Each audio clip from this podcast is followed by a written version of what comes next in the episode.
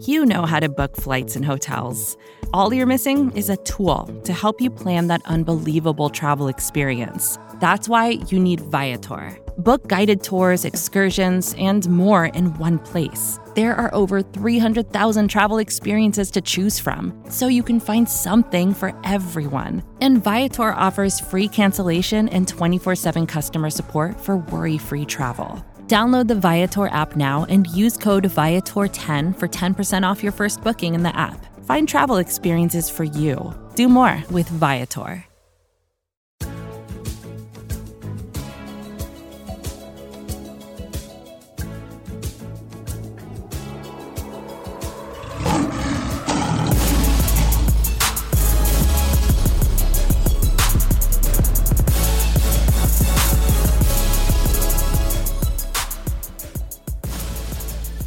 Welcome back to another one of our Spotify Green Room Q&A sessions right here on the Spotify Green Room app. My name is Jeremy Reisman. I'm the editor-in-chief over at Pride of Detroit. You can find me at DetroitOnLion.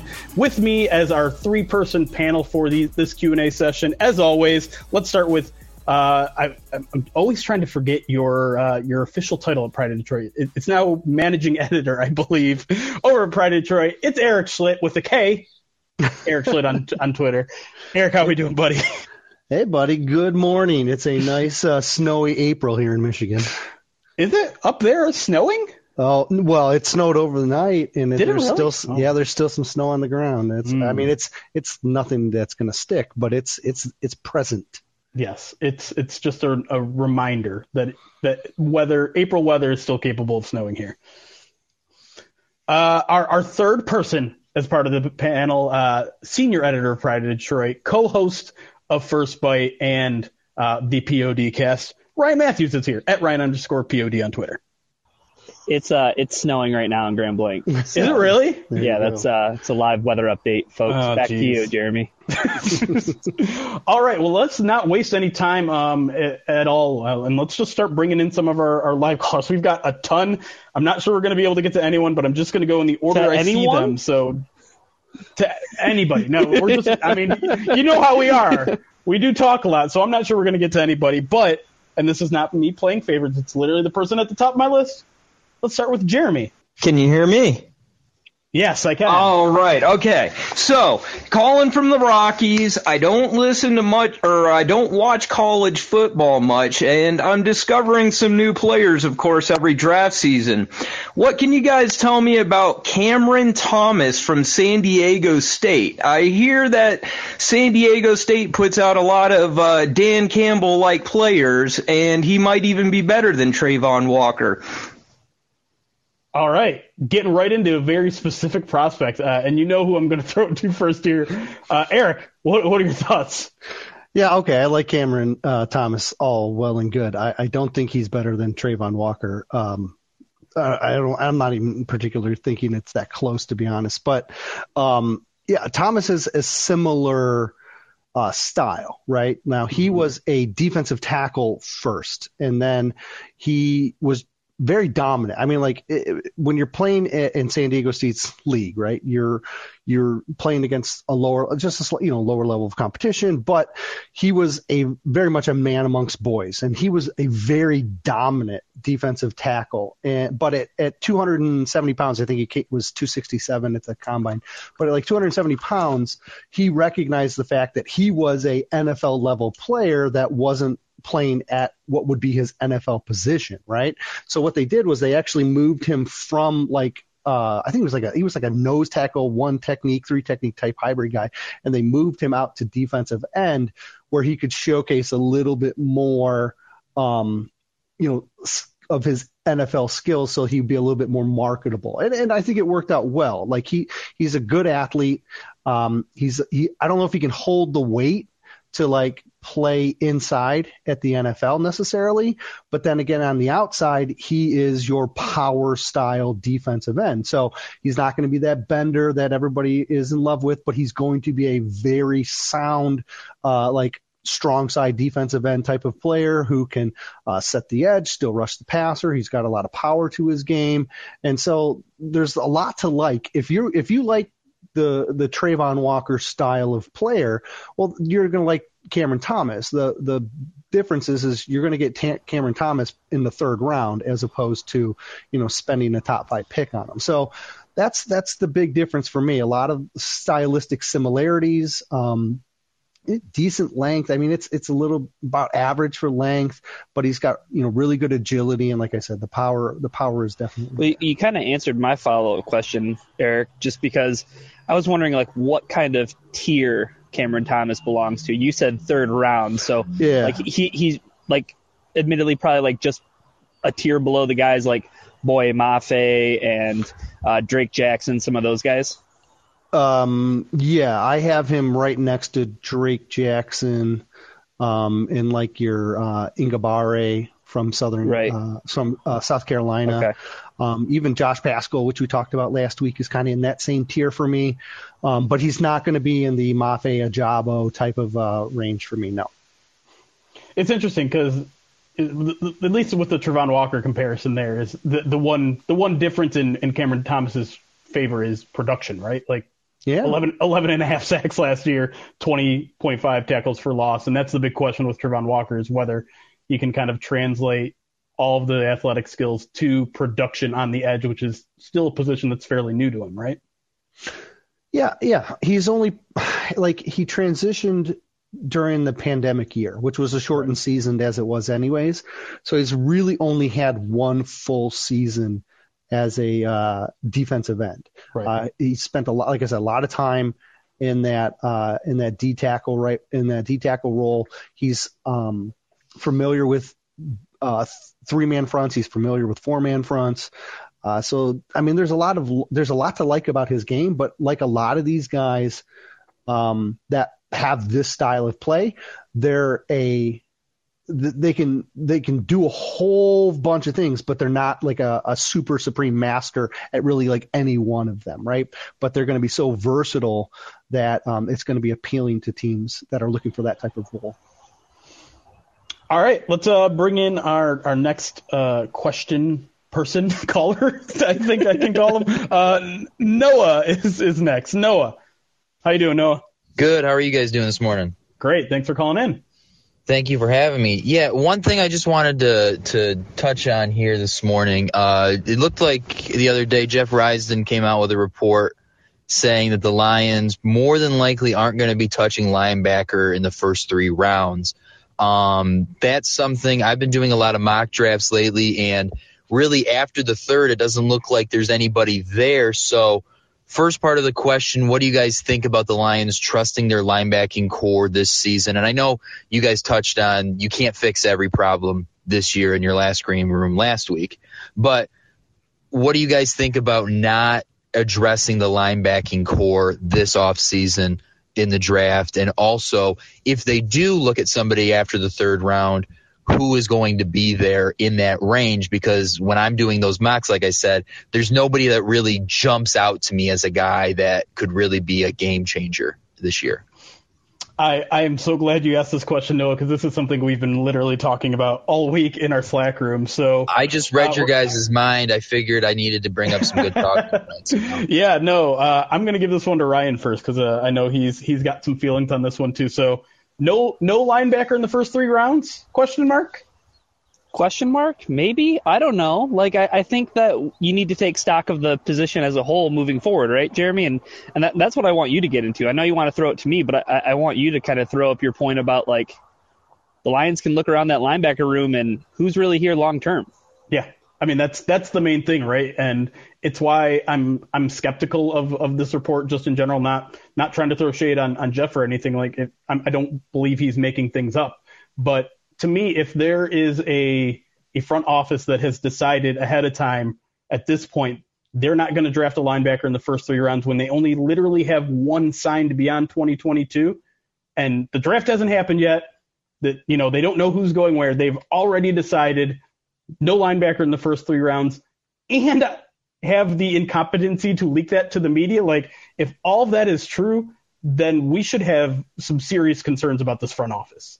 Uh, so I am going to choose to instead believe that that's not true because it would it would be. I, I mean, and like you said, like I think the value in linebacker is is early in this draft, and and you know, the 32, 34 area, even maybe at 66. So if they are taking all of that completely off the board, I think they are not doing the Lions a, a fair share. They're, they're, they're not, they're not running the front office competently.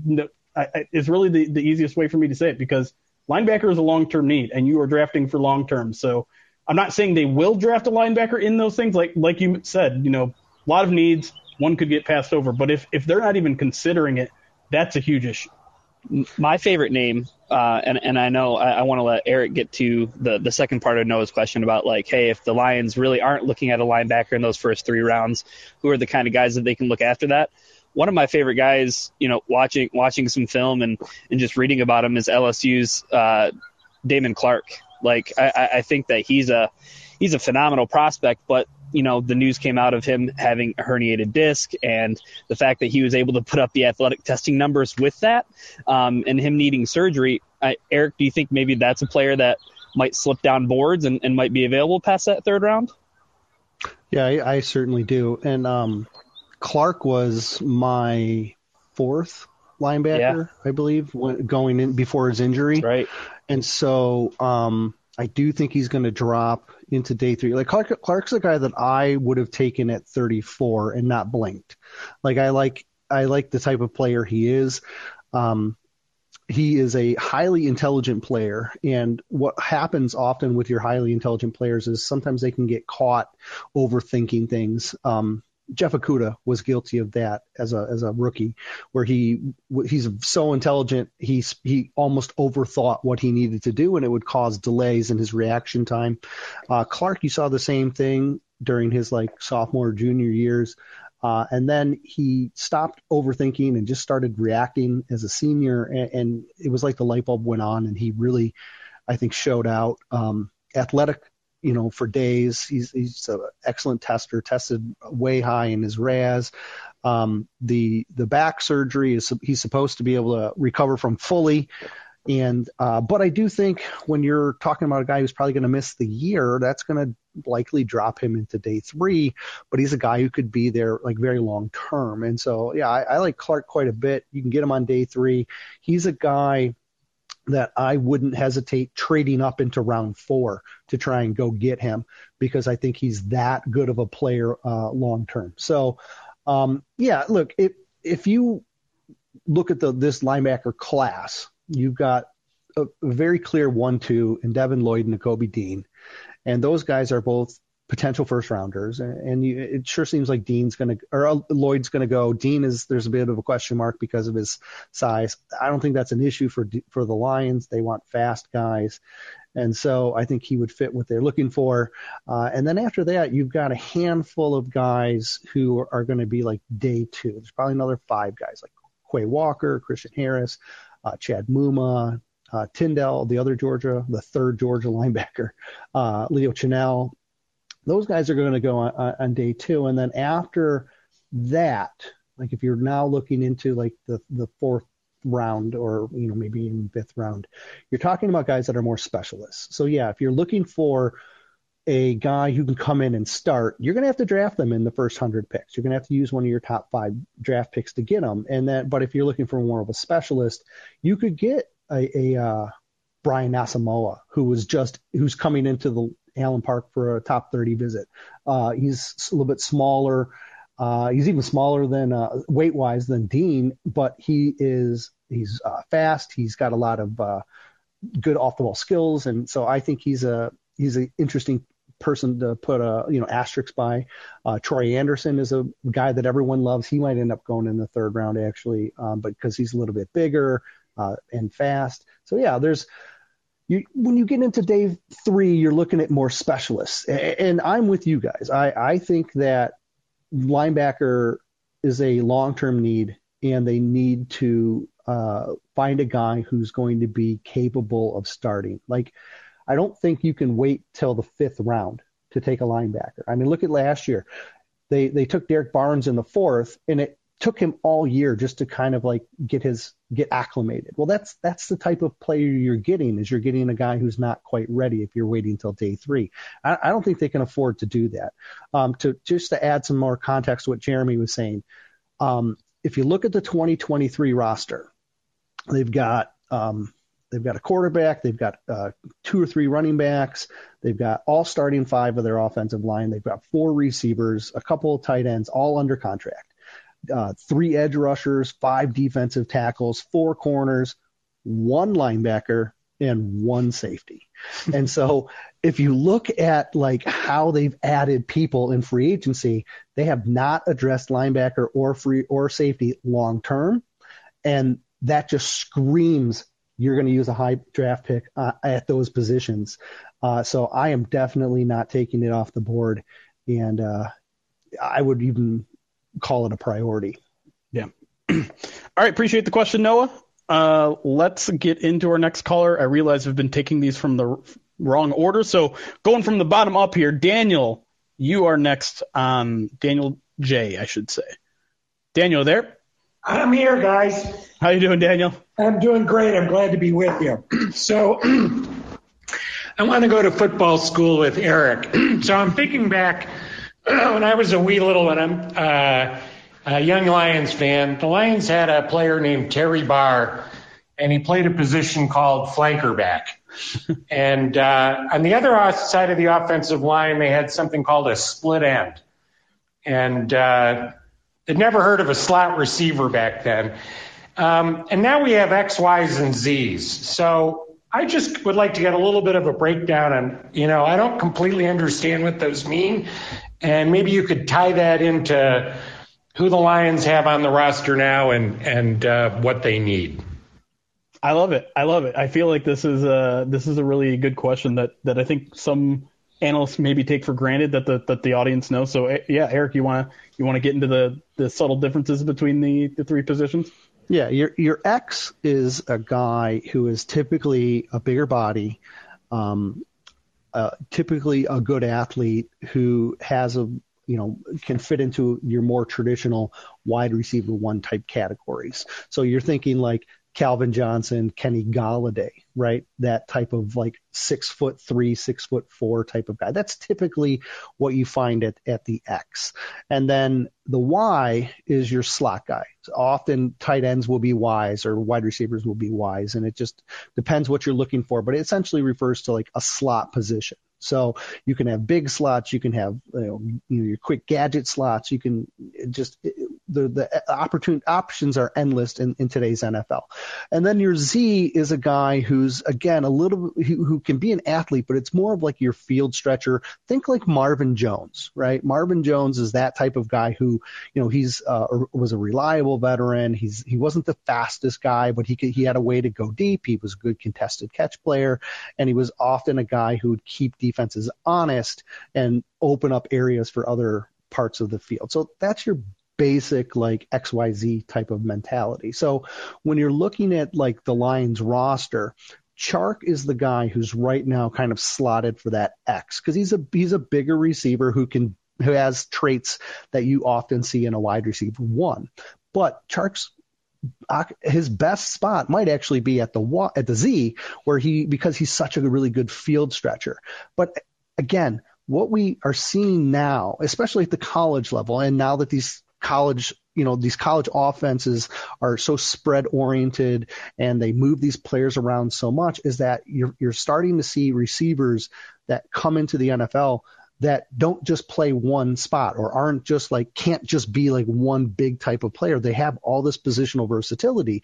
And so like Chark's a great example of a guy who's probably going to be the X, but in a different offense, he could be the Z as well. Amon-Ra St. Brown is probably your Y, but he can play the Z as well because he's a really good he does a really good job of occupying uh, defenders, right? So they can do a lot of different things. So, but if I'm going to set this offense up, I'm going to say Chark's the X, St. Brown is the Y, and Josh Reynolds is the Z, the more the field stretcher type of guy.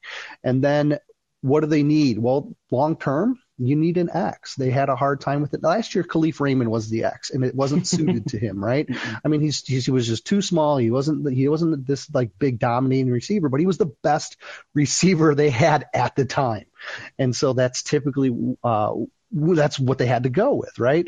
Um, Cephus is a guy who can contend, I think, for the X, but he's a little undersized. I think he can, but he can also live with the Y because he's he can be that big slot guy, similar to um, Boldin. Um, Yeah, Anquan Boldin. Thank you very much.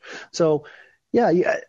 I guess the bottom line here is that none of these guys, you can't always push them in to, to a certain spot because there's going to be times when Amon Ra pushes to the Z, Cephus comes in to start, and Chark, uh, you know, maybe Chark comes inside to the slot. Like you're going to see all kinds of varieties in, in, but those are the that's the basics when it comes to this roster. So just a quick follow up. This whole business of the flanker back, flanker back, where you're technically a running back, does that even come into play, or is that could that just be could that be anybody? Yeah, you'd have to have a guy who has the right skill set, right? Like St. Brown has that skill set. Like that. That's why we saw him line up in the, in the backfield um, last year, right? Now that in order, Golden Tate could could be that type of guy. In this year's uh, draft class, uh, you could, you know, I don't know if Treylon Burks can necessarily do it because he might be a little bit too big, but he has those. Um, he has the the the running style or the or the athleticism like to to kind of fit that role. Calvin um, Austin. Um, Calvin Austin. Um, Jones from Tennessee. Mm-hmm. These are all these are like day three guys. Uh, Wan'Dale Robinson. You could probably argue that he could he could do that coming out of the backfield as well. Um, the the trick is is you're looking for slot like receivers who are a, a little bit bigger who can also like take a hit, right? Like with um with like Velus Jones, he's under six feet, but he's like 204 pounds. So he's he's a kind of quick, fast slot guy, but he's also big enough where if he gets hit, he's not going to break in half, right? And, and and so that's what you have to be careful of with with guys that kind of fit into this position. Um, but yeah, I mean, there's a couple of guys like that that fit in there. Um, Dontario Drummond is another one. The kid, he's from Mississippi. He's a little bit bigger, but he's got those Golden Tate like uh, you know skills. So yeah, it, I don't think it's gone uh, by any means, but it's it's it's just changed. Like Deebo Samuel, look, I mean, look at look at San yeah, Francisco. That's right? what I was gonna say. Yeah. Like that that's the unicorn that everybody's chasing, right? Like there's a yeah. lot of people who say like, oh, let's go get our Deebo Samuel, but like you said, Erik. They need to be a little bit bigger. They need to invite contact. They need to go through contact, and that's what Deebo Samuel does yeah. so well. Yeah, and that's what like Treylon Burks. Right. I, I yeah. think he could fit this role because he's 225. You know what I mean? Like he's a big boy. Another guy who's come in for a top 30 visit, and they spent some time with at the combine as well. So if Burke slides to the end of the the first round and he's there at like 32, 34, geez, he'd be awesome. All right, we're going to take a quick break. Uh, thank you for the question, Daniel. Uh, when we come back, we're going to be answering more of your Lions questions right here on the Spotify Green Room app. Stick with us.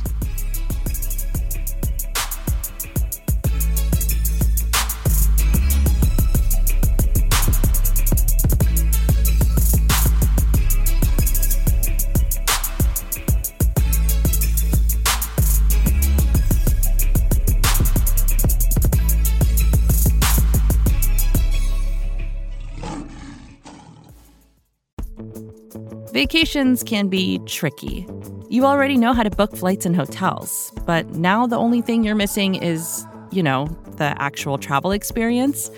Because is it really a vacation if you're just sitting around like you would at home? You need a tool to get the most out of your time away. That's where Viator steps in. You can book guided tours, activities, excursions, and more in one place to make your trip truly unforgettable. Viator has over 300,000 travel experiences to choose from. Everything from simple tours to extreme adventures and all the niche, interesting stuff in between. So you can plan something that everyone you're traveling with will enjoy. Real traveler reviews give the inside scoop from people who already been on the experiences you're considering, so you can plan with confidence. Free cancellation helps you plan for the unexpected and 24 7 customer support means you can travel worry free. Download the Viator app now and use code Viator10 for 10% off your first booking in the app. Find travel experiences for you. Do more with Viator. Support for this show comes from Sylvan Learning. As a parent, you want your child to have every opportunity, but giving them the tools they need to tackle every challenge, that takes a team. Now more than ever, educational support tailored exactly to what your child needs can make all the difference. That's why parents have trusted Sylvan Learning for 45 years as the ultimate teammate in their child's educational journey, instilling in them a love for learning and a passion for reaching the next level. And Sylvan's Insight Assessment can identify gaps in learning and areas that could be of concern for your child. It's a 360 degree view into your child's learning that you can't find anywhere else and helps ensure that your child didn't miss something in school that might put them at a disadvantage in the future. And right now, it's the best price of the year at $29. Go to sylvan29.com to learn more and get your child's assessment for only $29. That's S Y L V A N 29.com. And we are back here on the Spotify Green Room app answering your Lions questions every Saturday morning up into the draft, uh, and then probably a little bit after the draft. We'll see how it plays out. Uh, 10:30 a.m. Eastern. If you want to join us here, follow Jeremy Reisman at Pride of Detroit. If you want to be a part of these, uh, let's jump right back into the calls. We've got John waiting. John J. John J. Are you there? Can you hear me now? How's it going, man? Pushing the wrong buttons. All good. Uh, it, it's hard to come after that news, but um, my question is, I'm a big uh, Malik Willis fan, and uh, just watching uh, the talk shows on TV, they're comparing him to uh, Steve McNair, uh, a right-handed version of Michael Vick. And I know he has this, he has a learning curve, but he has all those intangibles. But my question is this, uh, for a gut reaction, if, if you go through the draft and um, the Michigan player goes first, you get your best defensive player. But then at pick number five, uh, Minnesota Vikings jump up and take uh, Malik Willis. What is the gut reaction for you guys and uh, Lions fans? Oh man, uh, Malik Willis train coming in hard. You can literally hear it coming there in the background. Uh, I mean, I feel like the the answer has to be it's almost the exact kind of same reaction we had when when the Bears took a quarterback last year, right? Like it's it seemed like who the Lions could have taken that guy, and now we went to a rival, and if he succeeds, it's the kind of thing that's going to stick in our craw for years to come, right? I mean, I got to throw this to Ryan. Like, what the Vikings come up and grab uh, Malik Willis? What what are you doing? What's your next move? Uh, my therapist's name is Becca. Um, I'd probably give her a call. No, like legitimately though, like I, I think I, I agree with the comparison, Jeremy. Like you think back to last year and when the Bears moved up to get Justin Fields, a lot of Lions fans were interested in Justin Fields, I think. More so than I think people are interested in Malik Willis this year. So if the Vikings were to spend draft capital, however much they would have to spend in order to move up to that spot and take Malik Willis, I would honestly be a little less I'd be a little less frightened and I know I'm a huge Malik Willis fan, but he also has the biggest boomer bust potential out of any of the quarterbacks in the class. So I think if the Vikings are willing to spend whatever draft capital to move up and get that guy, I, I think that there would be a little less of a reaction. I guess it also depends on who the Lions take it to, though, right? True, definitely. Yeah. yeah. So I mean, I, I think last year it was, oh, the Lions got an offensive tackle. They potentially got like a generational one in Penei Sewell that's great, but there are oftentimes a lot of offensive tackles that are available, and we all know that the you know quarterback position is such a valuable one. So I, I just think that Justin Fields was a little bit pro more pro ready. Uh, you know, I, I think he got the short end of the stick in the draft class that he was in. I think he still has all the potential in the world to to be the Bears quarterback, but I think I'd be slightly less bummed, and that might be that might be to your surprise. I will admit it is a little bit. Uh, Erik, I know you, you haven't quite been on the Malik Willis train, but the Vikings come up and get him. Are you are you shaking your boots a little bit? No, not really, because um, what I've said this before. If Brad Holmes takes Malik and Malik bus, it's that's a worse scenario than if he passes and Malik, Malik succeeds, even if it's with the Vikings. Um, it, if he isn't willing to gamble on the quarterback, then you have to just be able to just let it go. Um, look, I mean, Minnesota's quarterback situation is a disaster, right? I mean, like, I'm, I don't mean Kirk Cousins is a bad player. I mean, his contract is he has 80 million guaranteed and he signed through two years. You know what I mean? Like he yeah. is just hamstringing them with the with his guaranteed money, and so um, yeah, Malik wouldn't start for two years, and if he did, you'd be putting a forty million dollar quarterback on the bench, right? So, um, who still has 12 million due in 2024, even when he's not on the roster. But regardless, um, yeah, I, it would be it, how they handle the quarterback situation would be very interesting to me. And even if it's not Malik, even if it's just anybody, it, when they decide to move on from Cousins and how they do that, and when they take their quarterback, it, is a is a going to be a fascinating storyline to watch uh, in the division. All right. Thanks for the question, John. Uh, let's move on to Dan. Dan P, our good friend Dan. How are we doing, Dan? Uh, I'm doing good. Uh, how you guys doing? Great, great. Well, I think I, think I, I had a, an either or question, but I think and and obviously I'm sorry I was reaching. I was I'm in my kitchen uh, with everything that's, that's that just that just happened and sending love to the family. Uh, my question is this way. Um, I don't mean to be like I heard something on Mina Kimes uh, where she talked about Detroit kind of not having any holes.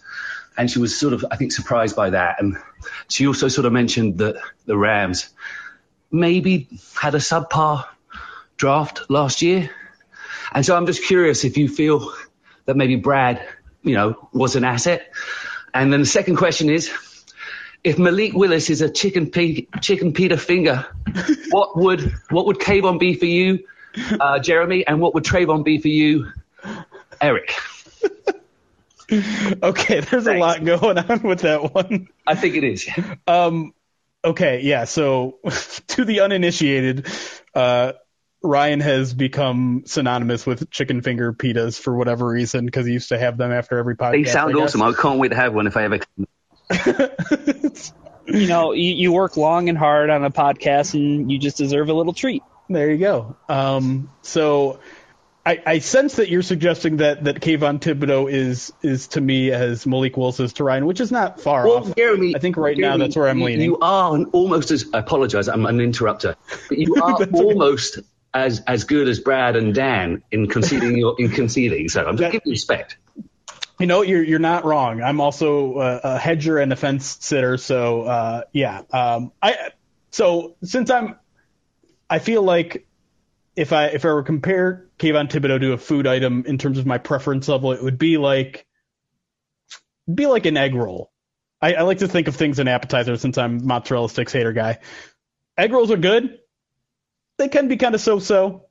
They're they're potentially options better, but I'm to be pretty happy with an egg roll. So that, that that's my food comparison, if that makes any sense at all. Uh, Erik, do you, do you want to get into that, or would you rather talk about the other question? Yeah, I I, I, I don't. I'm not sure how to answer that. I'm going to be honest. Uh, I'm going to be honest.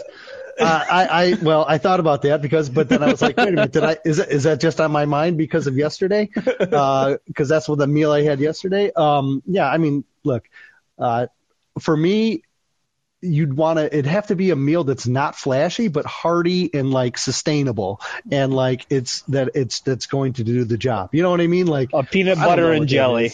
no i don't it's got to be more flashy than that. I mean maybe have bananas on that or something i don't know.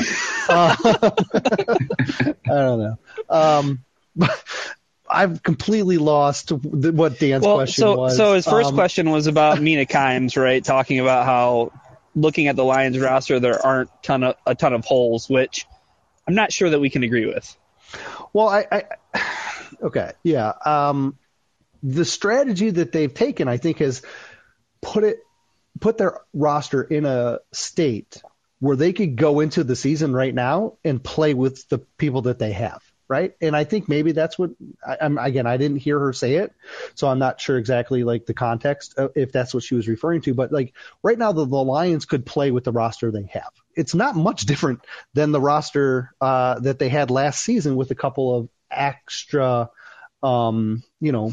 This is DJ Chark, like Chark, essentially, right? Yeah. yeah. I mean Chark, and then what? Chris Board, um, you, Mike, Mike Hughes.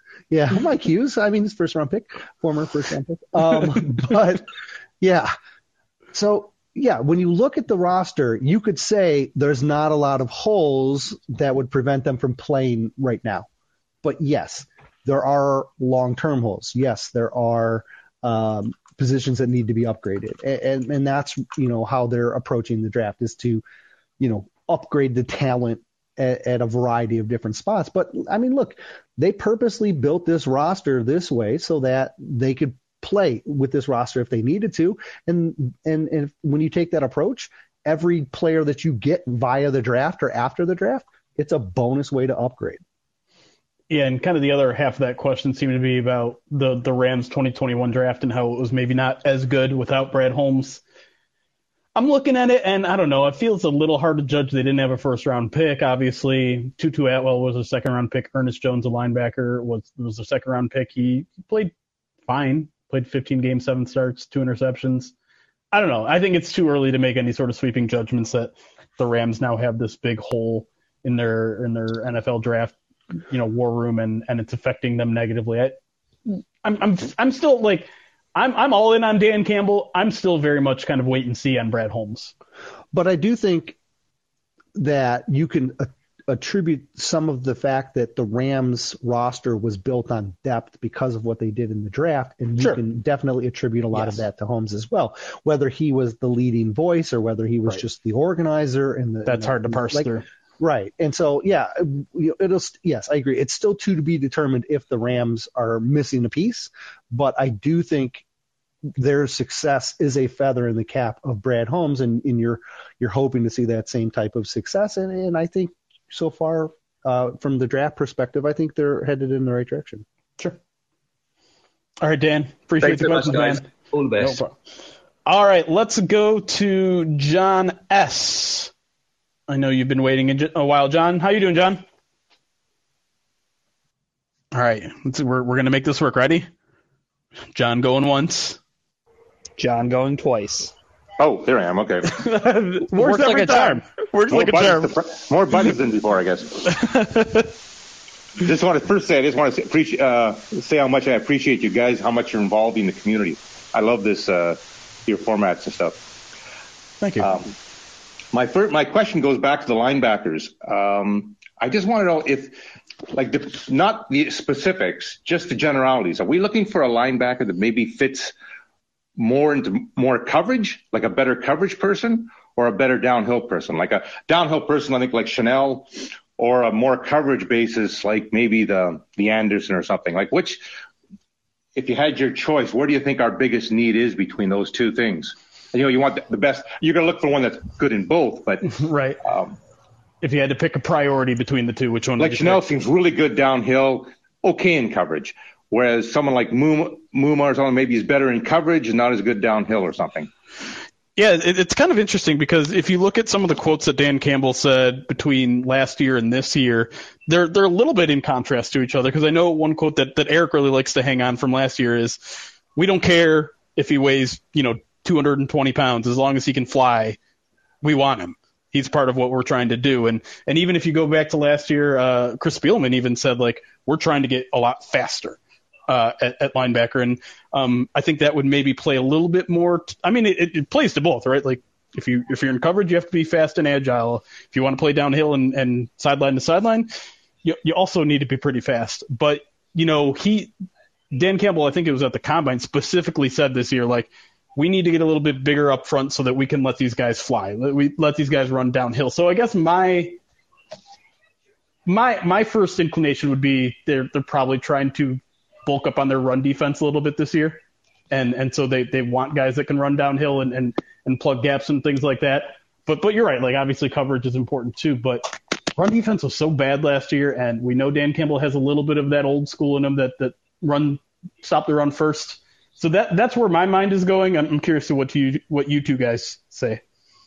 Yeah, when you look at the guys that they've added, mm-hmm. um, there's only one that's over 240 pounds, and Right. that's Jarrad Davis, the guy they just re-added, um, who we've seen Jarrad Davis before. He is just rocked up pure muscle. You know what I mean? So like, uh, he's he's a legit 245. But the rest of the guys pre Jarrad Davis, they they're all under 240 pounds, and so I don't think we need to get too caught up on you know, like their size. And I know that's a big issue for a lot of, lot of people, like just in general, and that you know linebackers need size. But like when you, these are guys that they re-added or you know this coaching staff and front office have specifically targeted and added they they're looking for guys that just I think are faster than opposed to being like bigger. So if you look at what they've done you know recently I don't think you need to go after these big kind of hulking guys like like a Chenal. Like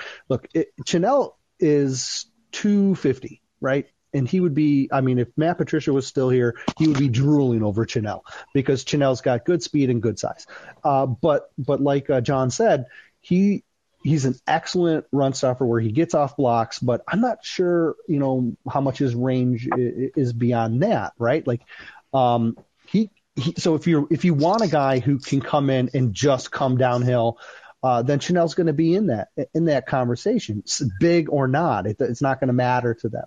But I also think that they want guys that can just avoid blocks in general. Like well, Dean, Dean, uh, I'm sorry, Ryan. Let me just finish this last point. Sure. Uh, Dean is a guy who everyone says, oh, he can't get off blocks. Okay, look, he takes angles and he gets low and understands how to leverage under people so frequently that like it does not matter what his size is. If you can, if you can get past the block, well, there's no block to get off of. You know what I mean? So like, and that's what a lot of the speed guys do is they're hitting the gap before the people can react, and then that often cre- is a is a big advantage as well. So there's a lot of variety, I guess. I don't want to I don't want to limit us. Sorry, I cut you off, Ryan. No, you're fine. I, I wanted you to kind of maybe expand on this a little bit, Erik. But like, it's that idea that the Lions are moving from moving from more three four looks to more four three looks, and I think mm-hmm. that that lends itself better to okay, we're going to let the defensive line Yes. Try to gap, and then we're going to let our linebackers flow to the, you know, flow to the hole, make the play. They don't have to get off blocks. They don't have to, you know, they they, yeah. they can. We, we can focus on, and I think that's why Derrick Barnes was somebody that they that they coveted, right? Like mm-hmm. he's a guy who has a lot of sideline to sideline speed. Maybe this better fits the system for him. It's a lot of why I like all the Georgia defenders. Right. It's why yeah. I have Travon Walker so high. It's why I like Nakobe Dean, Quay Walker, uh, even Tindall, right? All three of those Georgia guys, that's the scheme that they were in. It was let the defensive line kind of occupy some guys and then just absolutely fly to the ball. And when you look at the top linebackers in this class, almost all of them can fly to the ball. The only one of the top like eight guys um, maybe even like top 12 guys, top 12 linebackers that ran um, slower than 4 6 was Muma. And if you watch him play, he's faster than that. He plays much faster than 4 6 3. And so, like, the speed is in this class. And, and, and that's another reason why I, I believe that they would be wise to invest in one of these players early because the the the it translates to what they're looking for, and it, it's that fills that long term need. All right, John, appreciate the question there. Uh, okay, thanks we, a lot. I was looking looking for exactly that that thing because I had uh, I had Dean and Asamoah. I always felt they were maybe too small for the NFL, but they were so high in the rankings. That's but that's good. Thanks, thanks a lot. Yeah, no problem. Appreciate the question, and I think that's something that's been on a lot of uh, people's mind, especially this week. Uh, so let's take one more question before we head to our next break. Um, man, I swear, Greenroom is throwing these in random orders. So, Louis, I think Luis has been waiting a while. Luis. Hey guys, you can hear me? Yep. Uh, I'll keep it short and sweet, just so a couple other people can get in. Um, but basically, I was thinking back to last year, like pretty big shock when uh, McNeill went right after uh, Levi did. I don't think anybody was really expecting a back-to-back uh, defensive tackle pick. Um, it, would it be surprising this year if we maybe see that at 32 and 34 with safety? I know Dax Hill, he can kind of play the uh, the nickel cornerback role, but also the safety role. And then a guy like Lewis Cine, he's he's a little bit more in the box, but he has the athleticism to kind of play high. So I don't know if that would really uh, encompass what the defense can kind of can do and stuff, right? Where um, maybe we have three safeties on the field at one time. And then if we go to nickel, you know, Dax Hill takes the nickel cornerback spot. So these guys could realistically see every snap on defense. And I don't think it would be as crazy as maybe it would seem. And I don't know if people would react well to that right away, but um, just kind of wanted to see your thoughts on that and uh, if you could see that shaking out basically. Yeah, I mean, my, my first impression is that would be a lot less surprising than I think them going interior defender twice last last year because I think we went in thinking it wasn't D- DT wasn't that big of a need. Safety, I, I think anyone would argue that it's, it's a top two need, and it might not be two. Um, so I don't think it would be all that surprising. Uh, what, what do you guys think? It would be a little surprising to me, be, just because of the fact that when your safeties are on the field, you expect them to play almost every snap. But whereas it, when you have a defensive tackle on the field, they play about half. And I think you can afford to double dip at a position that's rotational, like the defensive line, as opposed to w- with safety. Um, I do agree that safety is a big need, and I think they would be wise to invest one of their top 100 picks in a safety, and I think the value is there. But um, if you, if they did do this, I think you're you're right in the fact that it would have to be a Dax Hill type of player that is the other complementary piece.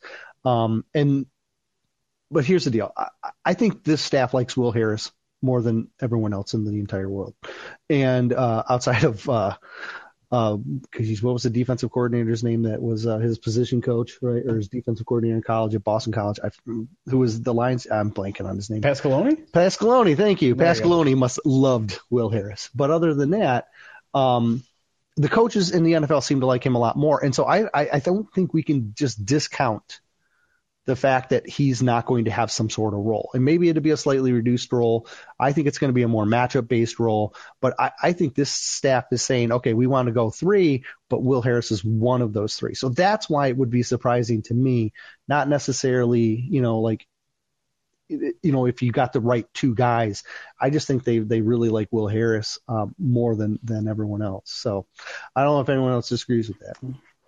Well, how Will Harris has what? Is this his last year? Yeah, it's his, it's his last year. So you could argue that, um, you know, you're trying to find a Will Harris replacement, but are you spending pick 34 on for what essentially might be in this staff's mind the fourth safety on your roster? You know what I mean? That's what I'm not so sure about. That if they would spend pick 34 on a safety four, you know, um, so it would be a little bit surprising to me to see them go like safety, safety. Um, you'd have to think like your cornerback situation isn't as strong as it looks, or like these guys aren't going to come back from, um, you know, maybe Okudah's for not as far along as he looks, or maybe Jerry Jacobs isn't as far along as he looks. And if those guys aren't going to be ready, then yeah, maybe you do go defensive back twice. Um, but it, it would surprise me a bit. Well, I, I kind of want to dovetail this in, into another question that I feel like isn't really being asked, and it's: Are you guys comfortable with where they're at at nickel corner right now? Because obviously AJ Parker played well enough last year, but I would think they're looking to upgrade. And not saying AJ Parker can't develop into potentially a, a good enough starting nickel, but I mean, you, you bring in um, God, what's his name? I'm sorry, Mike Hughes. Mike Hughes he he's capable of it, but he played better on the outside last year. So I, I guess that I think that needs to be part of the conversation is just how con- confident are you that the Lions have a, a capable nickel corner not only this year but for the future.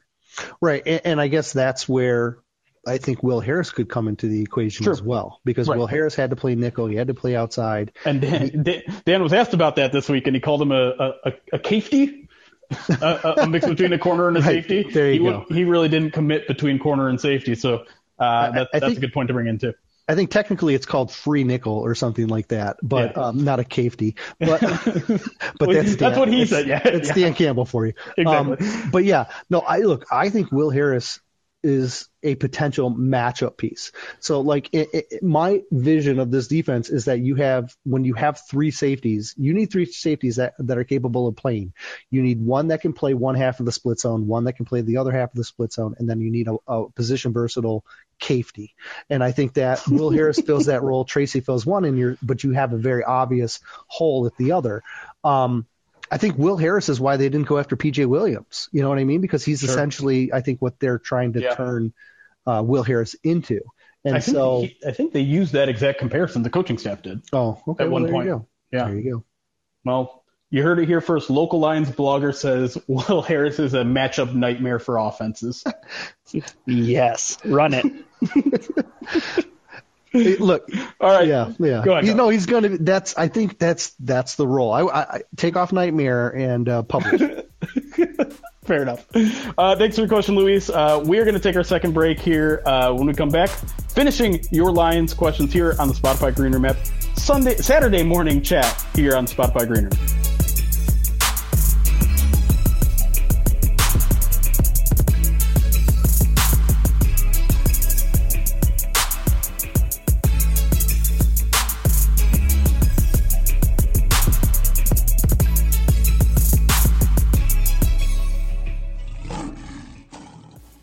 Another day is here, and you're ready for it. What to wear? Check. Breakfast, lunch, and dinner? Check.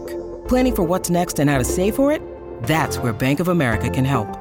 For your financial to-dos, Bank of America has experts ready to help get you closer to your goals. Get started at one of our local financial centers or 24-7 in our mobile banking app. Find a location near you at bankofamerica.com slash talk to us. What would you like the power to do? Mobile banking requires downloading the app and is only available for select devices. Message and data rates may apply. Bank of America and a member FDIC. And we are back here answering your Lions questions, mailbag time. Uh, we, we tried to get Nathan in last segment. Uh, he, he was having some techn- technology troubles, but he did send in his question via text. Said, Who are some of the targets in the middle of the first round if they could trade back and get two first round picks? Cough Saints first two, two first round picks. Uh, okay, so that's a good question. And I was jokingly saying this on Twitter this week. Like, I kind of wish they would make that trade just so that we could have a new conversation about the NFL draft. So let's say the Lions trade down in those uh, those late teens. Uh, who's who's someone that the Lions could target that, that makes a lot of sense? Ryan, you want to take this one first? Yeah, sure. Um, and, and I would like to take it in a, in a different direction afterwards, real quick, if we could. But yeah, if the Lions could figure out uh, a way to, if they could find a dance partner and they could move back, I think I think you know we mentioned some names earlier. Like I'm I'm I'm really sold on the linebacker on, on on the Lions taking a linebacker you know, as you know, as, as late as you know 32 or 34. So I mean, if the Lions were able to move back, like Devin Lloyd would be an incredible addition. Um, if the Lions were to able to move back into the teens, I think at that position in the draft too, I think you're starting to talk about having your maybe not pick of the litter, but like you're going to have an opportunity to get a really good wide receiver. And I, I, you know, you talk about the wide receiver room and and having some players beyond you know 2023 but they can definitely upgrade those positions, right? So, um, you know, maybe if the Lions have an opportunity to, you know, take somebody like uh, Drake London or, you know, maybe get an Ohio State wide receiver, whether or not that's Chris Olave or, or Garrett Wilson, um, the Lions are able to move back. But I, I think those positions seem to be a sweet spot for the teens, like maybe getting the top linebacker on your board or one of the top wide receivers. Yeah, or, or offensive tackle. Stop it. Um, I'm just kidding. I'm just kidding. I'm just kidding. Um, no, I agree with you. Um, Jameson Williams, oh, yeah. the Alabama, sure. I would love. I, I, would love him in the in the teams there. That would be phenomenal. James, I'm surprised by how far Jameson Williams fell in our community mock draft. He went, what he go? He went to the Cardinals, I think. Yeah, in the 20, 24, 20, 23. Yeah, not a ba- not a bad replacement for Christian Kirk. Yeah, uh, it's also that's also a spoiler alert for our live audience. I don't think that pick has been revealed yet, but it comes out today. yeah, out there today. you go. Um, yeah, I mean, if, if the Lions could get him, I'd be I'd be thrilled. Um, is there any other positions you consider? Like, I know there, there's been some like fringe talk about adding a corner. I'm kind of of the belief. I know we, we were just talking about corner, but the Lions have so many unknowns in that locker room that I feel like they need to figure out what they have before they go out spending first round capital on it. But like let's say Derek Stingley is there in at 15, and I, I don't know if he's actually going to be there, but is that something you consider? Or Trent McDuffie? I mean, they're bringing them in. They brought Stingley in for a top 30 visit for a reason, right? And it yeah. has to be if they trade back because I don't think they're expecting him to fall to 32, right? Right. So, Same I, thing with uh, Sauce Gardner. Right. Well, I think Sauce is probably a guy Top if they 10? trade back a little bit. Yeah, if they yeah. trade back to you know into like that four or five spots, you know, six spot or whatever, right? I think that's that's something where I think Sauce is probably a little bit in the mix. But yeah, um, geez, could they go defensive tackle and get one of the Georgia guys? I mean, like that would be that would be crazy, but I would I would be here for that. Yeah. Um, I mean, um, it it feels like not that long ago we were talking about Jordan Davis at 32, which is yeah. now a, a, pipe dream, I would yeah. say.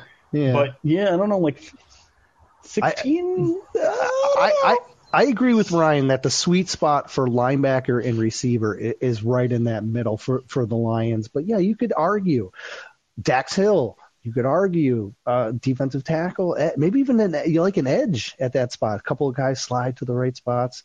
Um, you know, there's there's there's a lot of options that they could plug in and play uh, if they were to make a trade like with the Saints. He, real quick, here's the seed I wanted to plant though we all know how aggressive Brad Holmes almost was last mm-hmm. draft, right? Like yeah. we all know that he was really interested in in moving up to get Levi Onwuzurike, mm-hmm. right?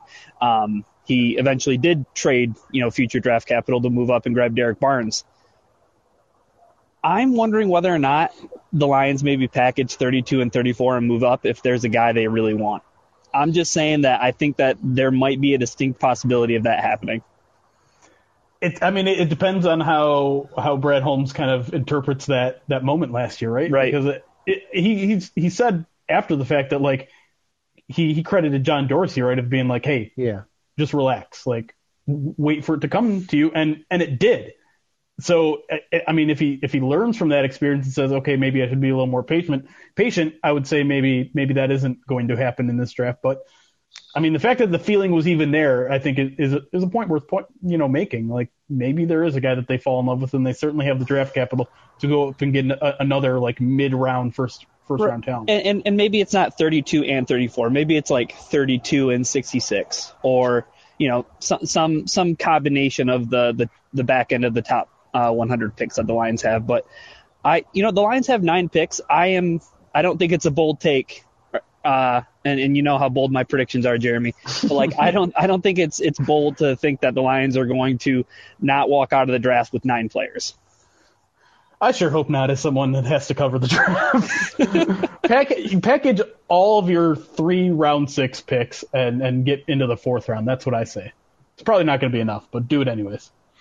No, it probably. I mean, my when I suggested moving into the fourth to get um, to get uh, Clark mm-hmm. is I said you just basically take the same deal that you used to go get Derrick Barnes, and you offer a fourth rounder next year, a fifth rounder this year, and then hopefully you're going to get in return a fourth and um, you know a, a seventh, seventh is what they yeah. got in return. Yeah, so like. Yeah, I mean, if you want to move into the fourth, maybe you instead of giving up next year's fourth, maybe you give up a fifth and two six or something. You know what I mean? I don't know. Yeah. Um, personally, I think if they are going to trade, trading up it isn't out of the realm of possibility. But it, I also think that they would be willing to trade back and try and acquire picks um, next year, not even this year. Like if they traded from like 34 to 45 and then picked up a, a, another day two pick next year, I think they would take that in a heartbeat, right? Because they, um, I, I, I, I really, it really feels to me like they're in a spot where the way they've approached the roster, the way they've added all these guys, um, they don't necessarily need all nine. You know, they don't need nine picks this year to. They can push some of that capital into the future because maybe next year they might need it. You know, to go go up and get a quarterback. Uh, you know, whoever. I mean, one of the, I know we're we're way off the original question here, but I feel like one theory that has gained a lot of traction this week is trading down from 32 you know, for if, if there is a quarterback there, I think I think most of us here agree that quarterback at 32 doesn't make a ton of sense for the Lions, and and a lot of what they're saying seems to suggest maybe they they are going to punt the decision on quarterback a, a, year down the road. But if there is a quarterback hungry team and there's still I don't know a, a, a team willing to to take a risk on a guy like Desmond Ridder if he's still there at 32 to jump up there, get the fifth year option, which everyone I don't know, is the fifth year option really that much more important to like I feel like if you have a franchise quarterback, that fifth year option doesn't matter because they're going to get an extension before there. But I don't know. It's a point that people seem to be really pushing. Um, so maybe that's an opportunity for Lions to trade down, pick up an extra, you know, high second next year yeah. or first and whatever. I think it depends on who your team is, right? Like, you know, I, I think most recently, you know, the the Ravens moving up and getting Lamar Jackson at 32 seems to be the poster child for this kind of discussion. But you know, Lamar was somebody that, you know, the Ravens were willing to, you know, they didn't have everything figured out in the quarterback position, but maybe that fifth year option comes into play because you have somebody who, you know, you could potentially, you know, stash Lamar behind for a year and, and, and, you know, you have that added security. But, um, yeah, I, I think with the way that the talk around Desmond Ridder has gone, it seems like he's a lot higher on maybe other draft boards than, than I think a lot of us are assuming. Like there's a lot of talk of, don't be surprised if Dem- Desmond Ridder goes earlier in the first round than a lot of people are anticipating. So if he's available at 32, I think you might get a quarterback hungry team that would be willing to trade up. Side note on Ridder, don't I wouldn't be surprised if he went to one of the Saint the Saints with one of those two picks. That would that's kind of a I just gut gut feeling on that. Okay, I like it. I like it. Throwing it out there. Uh, all right, let's get back to our, our line here. Uh, we still got a bunch of people. I'm sorry we're not going to get to every one of you, but I'm going to try to just eyeball who who's been waiting here for a while. Uh, Joshua. Joshua's been waiting for a while. Josh, how you doing, man? You there, Josh? Mr. Mercer. Oh, now you're doxing people. Joshua going once. Joshua going twice. Oh man, we we were doing so good I last know. week. I don't I don't know what happened this week. Uh, if if you got a question, Josh, uh, you can throw it in in the chat or or try to rejoin as as a speaker. Let's move on to uh, Mathis. I know Mathis has been waiting there. How you doing, Mathis? Hello, guys. How you doing, bud? Doing all right. Doing all right. Um, my question, um, I guess, has to do with more offense. I feel I'm not sure. I might have missed. I might. Have, I did miss a little bit. I'm sorry for that. But um, just we we have, there's questions with the wide receivers and this and the tight ends. Um, I guess the tight ends kind of frighten me a little bit more just because um, T.J. Hockenson can be a little bit injury prone, and then we have really no no one I trust behind him. Um, so I was just wondering where you guys think we, we we're, we could pick up um, some guys for the for our wide receivers and the tight ends um, in the draft, and and what should we expect from that position? Um, great question, and and I think I think a lot of us have kind of been not as loud, but you know, just like poking people to remind that that tight end is, is definitely a, a need because you you nailed it. There there is no proven tight end beyond T.J. Hockenson, and, and yeah, you have to kind of start questioning whether you can trust him to be healthy for 17 games. So uh, I'll throw it to, to Ryan first. How how early would you be looking at tight end in the draft um, for this this year's class specifically?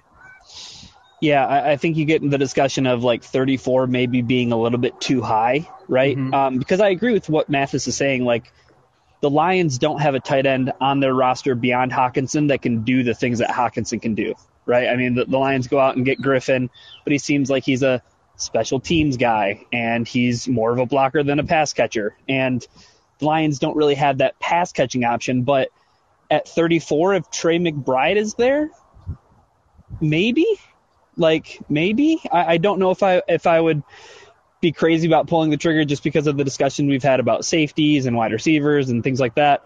But I, I think 66 is a legit legit spot to be zeroing in on a tight end, and I don't think it's that crazy to think about the Lions maybe getting a Jeremy Ruckert or if he lasts this long, it's it, I mean 66 would probably be a, a little bit of a fall if you would agree, Erik, for Greg Dulcich from UCLA. But I, I don't know. Like, how, how, do, how do you feel about the tight end class? Yeah, I'm with you. I think there's Trey McBride, who's your most balanced option. Uh, I think 34 is too early. 66 might be a little bit too late. The rest of the guys, though, um, are that you mentioned, like Ruckert, Dulcich, even Cade Otton. Those are third round guys.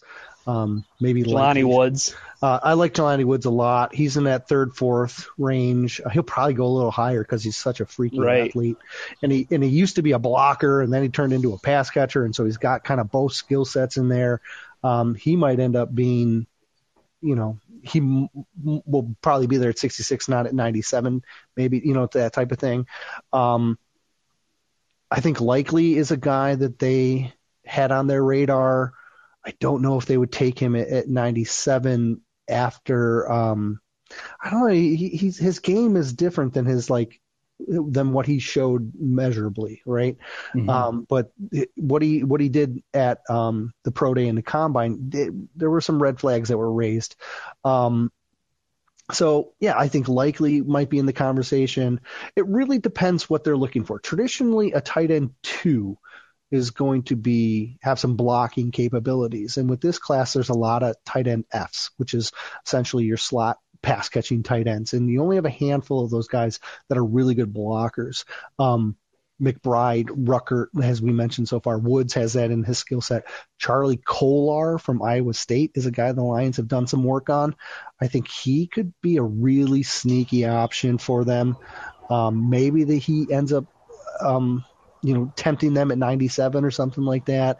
Uh, he's, I think he's a guy not enough people are talking about. And then Bellinger was the guy Yeah. who was uh, at the Senior Bowl with them, who started for them. Like, remember, Bellinger, they had Bellinger, uh, Likely, and Dulcich on their uh, Senior Bowl roster, and Bellinger was the guy they started. You know, so and he's got that. He can be the Y. He can be the. He can be a, an H back. He can block right. Like so, and you can probably get him in the fifth. You know, it's very Right. possible you get him in the fifth. And if that's Athletically, he tested really well too, right? yeah, he did. He did better than than I think he was expected to because he gets that I'm a blocker label. Um, so yeah, Bellinger's a guy who really interests me. Um, that might be the end of it though. Um, Yeah. you know what I mean? Like there's a lot of other guys though where it kind of falls off the board. Um, go ahead. I, I I was going to say, I think maybe short answer to Mathis' question 34 would be surprising, right? Yeah. 66 would be, I, I get it. Like 66 seems to be that, that range or that territory where it's like, okay, like that makes having sense. the conversation. Yeah.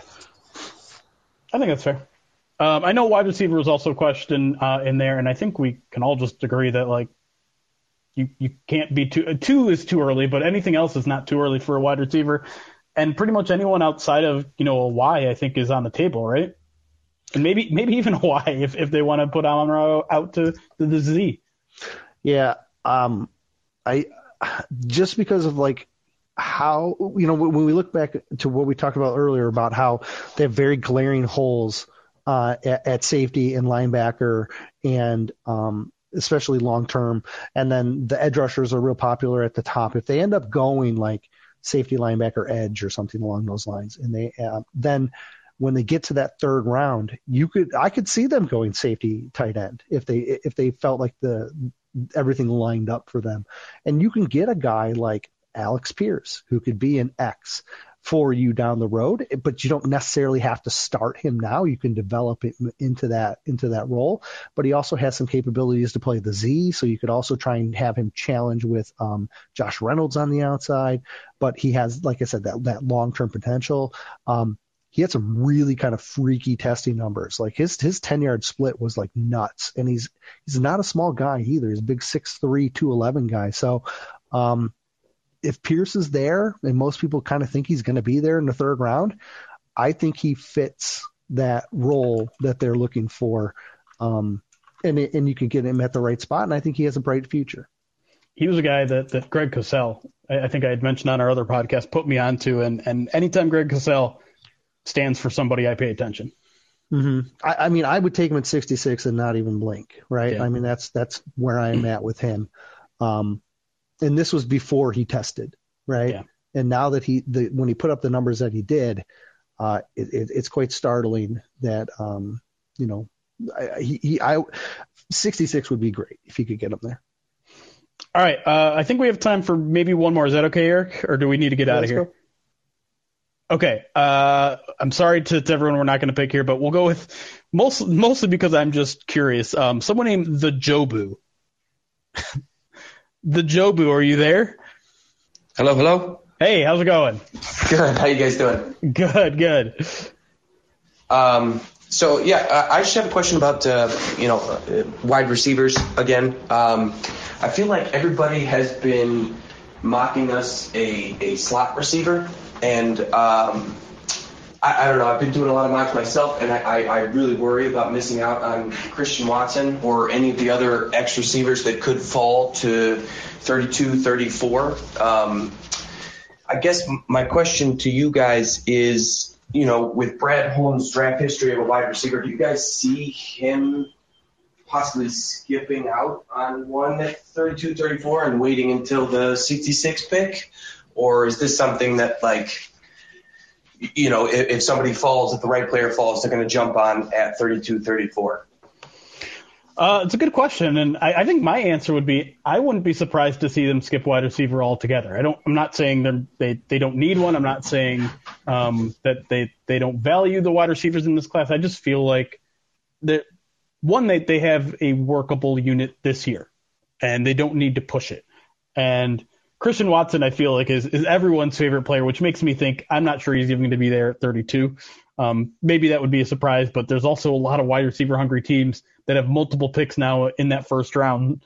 Um, but it, you know, I was listening to your your podcast the other day, Erik, and, and you made up a, a great point, I thought, which is those X receivers, those are the ones that come off the board first because everyone is looking for that guy with number one wide receiver potential.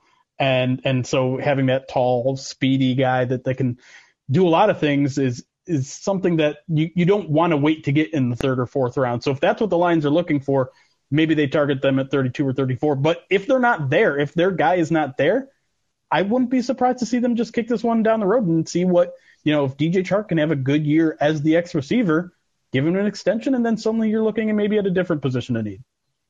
Yeah, I, I think that the top guys that are going in the first round, most of them are capable of playing the X. And then when you look at like 34, you're talking about guys like Christian Watson or or George Pickens.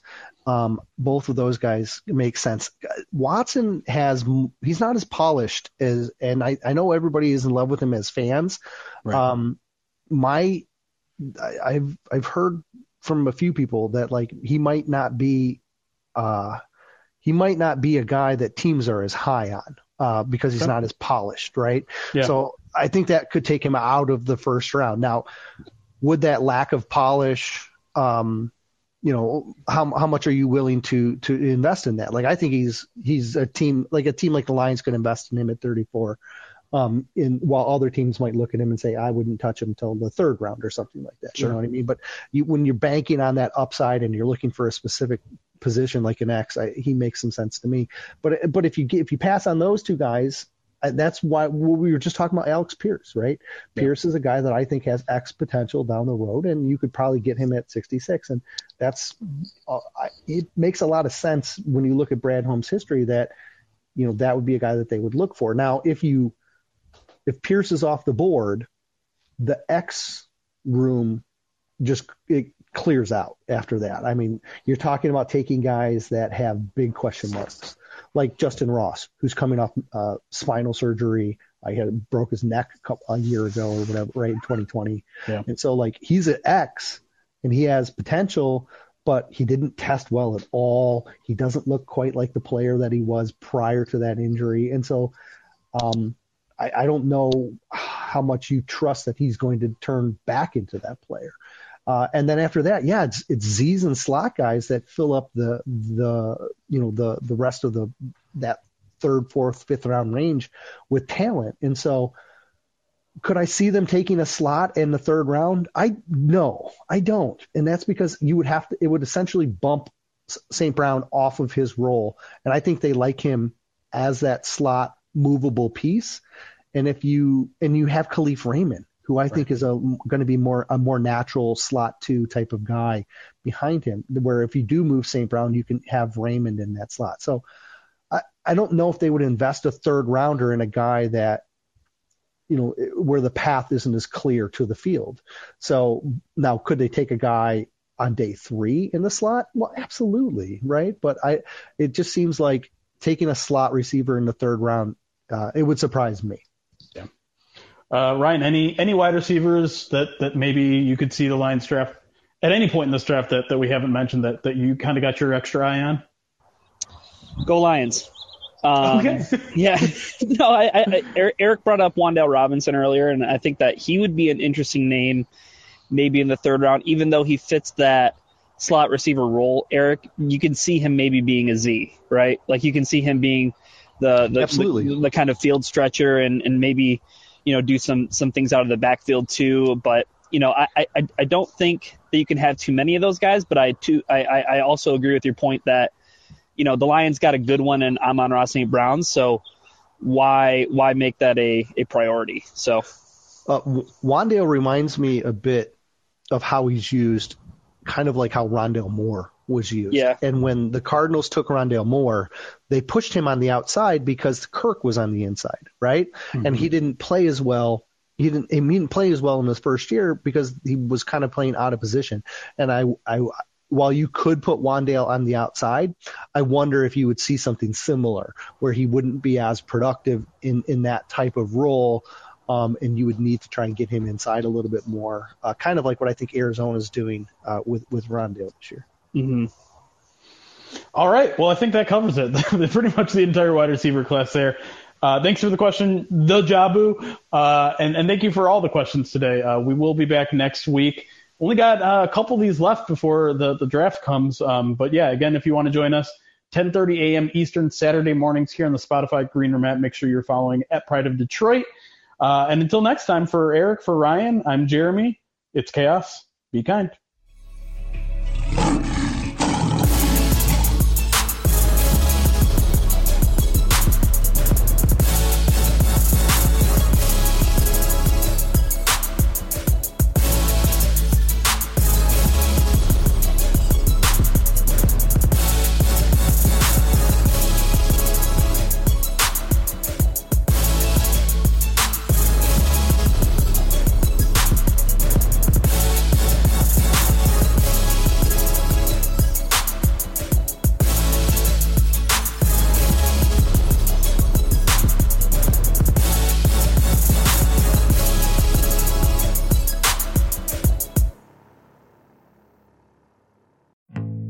Support for this podcast came from SAS. Data is everything, and now everything is data, which means more to process, more to analyze. And now more than ever, speed to answers matters. So, how do you produce those answers as fast as the world produces data? With SAS Viya, the quickest way from a billion points of data to a point of view. It's a more productive data and AI platform that helps you get more done Learn more today at sas.com slash VIYA. Support for this show comes from Wix Studio. Designers and devs, you might be able to do your thing better on Wix Studio, a web platform with everything you need to deliver bespoke sites hyper efficiently.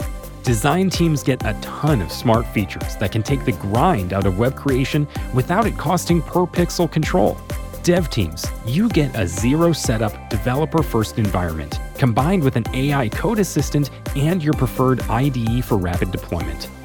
Search Wix Studio today to explore the full range of features.